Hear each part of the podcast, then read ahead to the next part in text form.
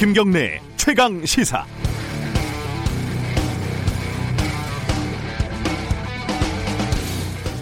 네, 검찰이 어제 이재용 삼성전자 부회장에 대해서 구속영장을 청구했습니다. 예상했던 바이긴 했는데 반응들이 뭐 좋은 말로 하면 참 재밌습니다. 먼저 해도 해도 너무한다. 기업을 4년 동안 해집었으면 됐지 기어이 총수를 구속해야 하는 것이냐. 정말 해도 해도 너무했죠. 어, 1996년 무려 24년 전에 이재용 씨는 불과 48억 원으로 삼성그룹을 손에 넣었습니다. 에버랜드 전환사채라는 마법이었고 어, 대법원에서 무죄가 나왔지만 마법은 마법이었습니다. 사회적인 비난이 엄청났죠. 하지만 이재용 씨는 멈추지 않았습니다. 제일모직과 삼성물산의 합병으로 여러 가지 계산이 있지만 대략 한 4조 원 정도 넘게 이득을 챙겼고 삼성전자 지배를 공고히 했습니다. 48억 원 이후에 뭐 뾰족하게 추가로 드린 돈은 없습니다. 해도 해도 정말 너무하지 않습니까? 그만하라고 할 때 그만해야죠. 24년 동안. 어, 또 하나의 반응은 삼성 바이오로직스 삼바가 기가 막히다. 바이오로직스 가치를 뻥튀기 해가지고 합병 비율을 조작했다는 게 시민단체 검찰 이 주장인데 지금 바이오로직스 주가 막 오르고 가치가 엄청나지 않냐는 거죠. 삼바 이렇게 잘 나갈 거를 미리 알고 미래 가치로 평가를 한 건데 뭐가 잘못한 거냐 이 경제도 모르는 무식한 것들아 이런 반응이죠. 그런데 지금 삼바가 잘 나가는 건 상당 부분 코로나 때문인 거는 다 아는 얘기입니다. 2015년 합병 때 이미 코로나19가 유행할 걸 알고 삼바 가치를 이렇게 높게 평가를 했던 거군요. 코로나 바이러스 옆구리 터지는 소리죠. 우연인지 뭔지 영장 청구를 하니까 삼성 주식이 막 오릅니다. 이재용이 곧 삼성이 아닙니다. 구속이 되건 말건 묵묵히 일하는 삼성 직원들은 지금 상황이 정말 기가 막힐 겁니다. 6월 5일 금요일 김경래 최강 시사 시작합니다.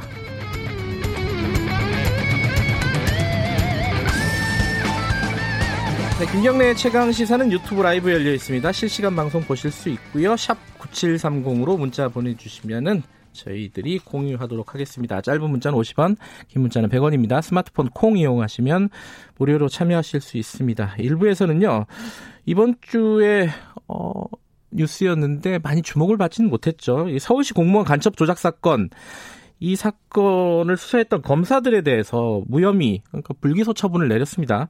어, 증거가 부족하다는 거죠. 이 논란이 되고 있는데 다, 어, 사건 당사자인 유성 씨 저희들이 스튜디오에 모셨습니다. 김진영 변호사와 함께 관련 내용 왜 검찰을 불기소했을까 알아보고요. 2부에서는 오늘 국회 개원 될까요 안 될까요? 어, 더불어민주당 박성준 원내대변인 연결해서 원구성 협상에 대한 당의 입장 들어보겠습니다.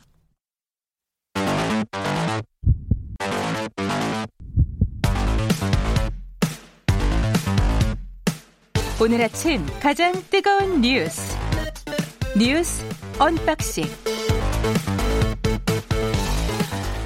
네 뉴스 언박싱 어, 고발 뉴스 민동기 기자 나와 있습니다. 안녕하세요. 안녕하십니까. 이재용 부회장 구속영장이 어제 청구가 됐고 그러면 언제 그 구속영장 실질 심사를 하잖아요? 다음 주 월요일 서울중앙지법 영장 실질 심사가 예정이 돼 있습니다. 네. 오전 10시 30분이라고 하는데요. 이때 아마 최종 결정이 될 것 같습니다. 지금 그 전에 나왔던 뉴스가 삼, 삼성 측 이재용 씨 측이 수사 심의위 그러니까 기소할 건지 말 건지 검찰 이들 말고 심의위에서 결정해 달라 이렇게 요청을 했잖아요. 네.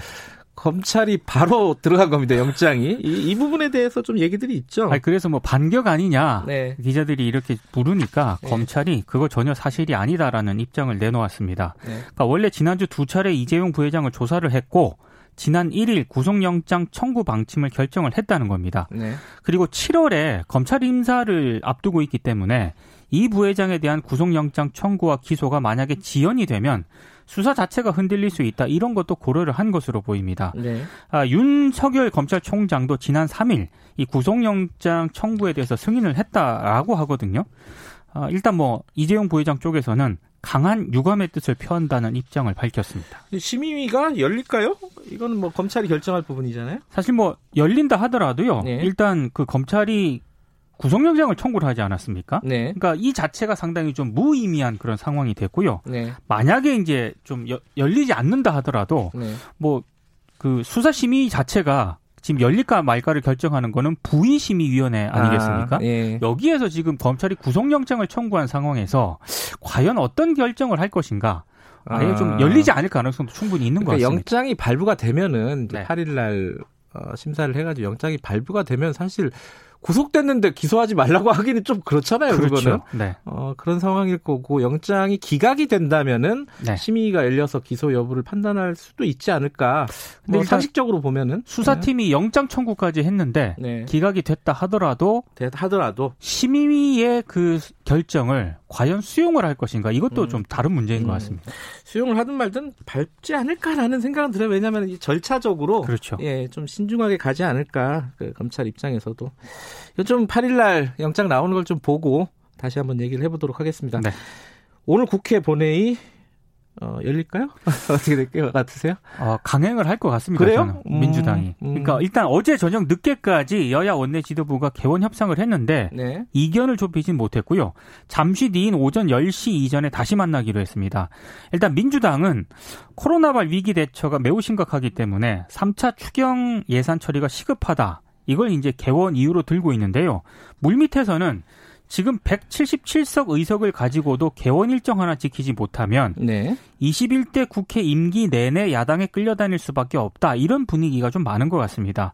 만약에 오늘 예고한 대로 본회의를 열어서 의장단을 선출을 하게 되면은요. 네. 2004년 17대 국회 이후에 정시 개원하는 첫 국회가 됩니다. 아, 이게 타결이 될지 안 될지 참 좀, 좀 이따가 저희들이 2부에서 어, 더불어민주당 어, 원내 대변인 박성준 의원 연결해가지고 네. 물어보겠습니다. 네. 지금 진짜 하는 건지 안 하는 건지. 네. 그때 좀 자세히 얘기하도록 하고요.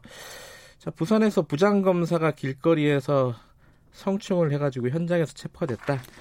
넘어갑시다, 이거. 이거 뭐왜 이러는 거예요, 도대체. 예. 그러고 MBC에 그 박사방 가입을 했던 기자 있잖아요. 네. 조사 결과가 나왔다면서요? 어제 MBC가 발표를 했습니다. 그러니까 박사방의 유로 회원 가입 시도 의혹에 대해서 조사를 했는데 네. 해당 기자가 박사방에 가입해 활동을 했다 이렇게 MBC가 결론을 내렸습니다. 음. 그러니까 해당 기자는 취재 목적으로 가입을 했다라고 계속 해명을 하고 있는 것 같은데요. 예. MBC가 조사를 해보니까 일단 통상적인 취재 절차를 거치지도 않았고, 네. 그리고 취재 목적이었다는 본인 진술 외에 이걸 입증할 만한 어떤 증거도 확인할 수 없었다 음. 이렇게 밝혔습니다. 네. 그리고 개인 지급 법인 휴대전화를 통해서 박사방에 가입을 했거든요. 예. 근데 그 해당 기자가 휴대전화를 분실했다 이렇게 진술했다고 아, 합니다. 요즘은 무슨 일만 생기면 다 휴대전화가 분실되고 포맷되고 그러니까 석연치 않은 그런 네. 대목이기 때문에 MBC가 해당 기자에 대한 인사위원회를 열어가지고요 네. 징계 등 사규에서 정한 조치를 취할 예정입니다. 아, 징계 절차를 밟겠네요. 네. 어제 뉴스 중에 가장 뭐랄까 놀라운 뉴스 중에 하나였습니다.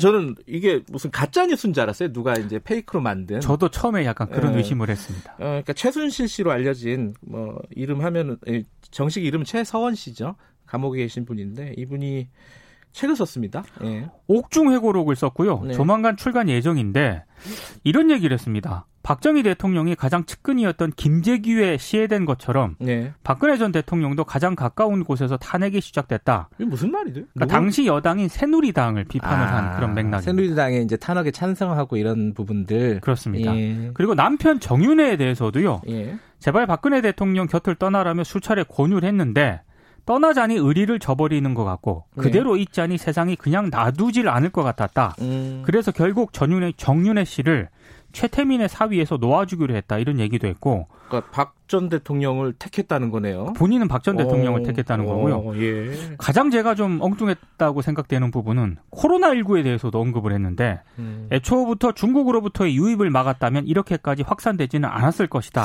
이 감옥에 계신 분이 이런 것까지 또 아, 뉴스를 굉장히 열심히 보나 아, 그런가 봐요. 예. 그리고 이러, 이거도 있습니다. 코로나19 때문에 검찰의 울산시장 수사 및 조국 사건 등이 묻혀버렸다. 아, 아예 여... 검찰 조직을 모두 바이러스 전담반으로 만들어서 그 사건들을 영원히 묻어버리려고 하는지 모르겠다. 음... 이런 대목도 있다고 합니다.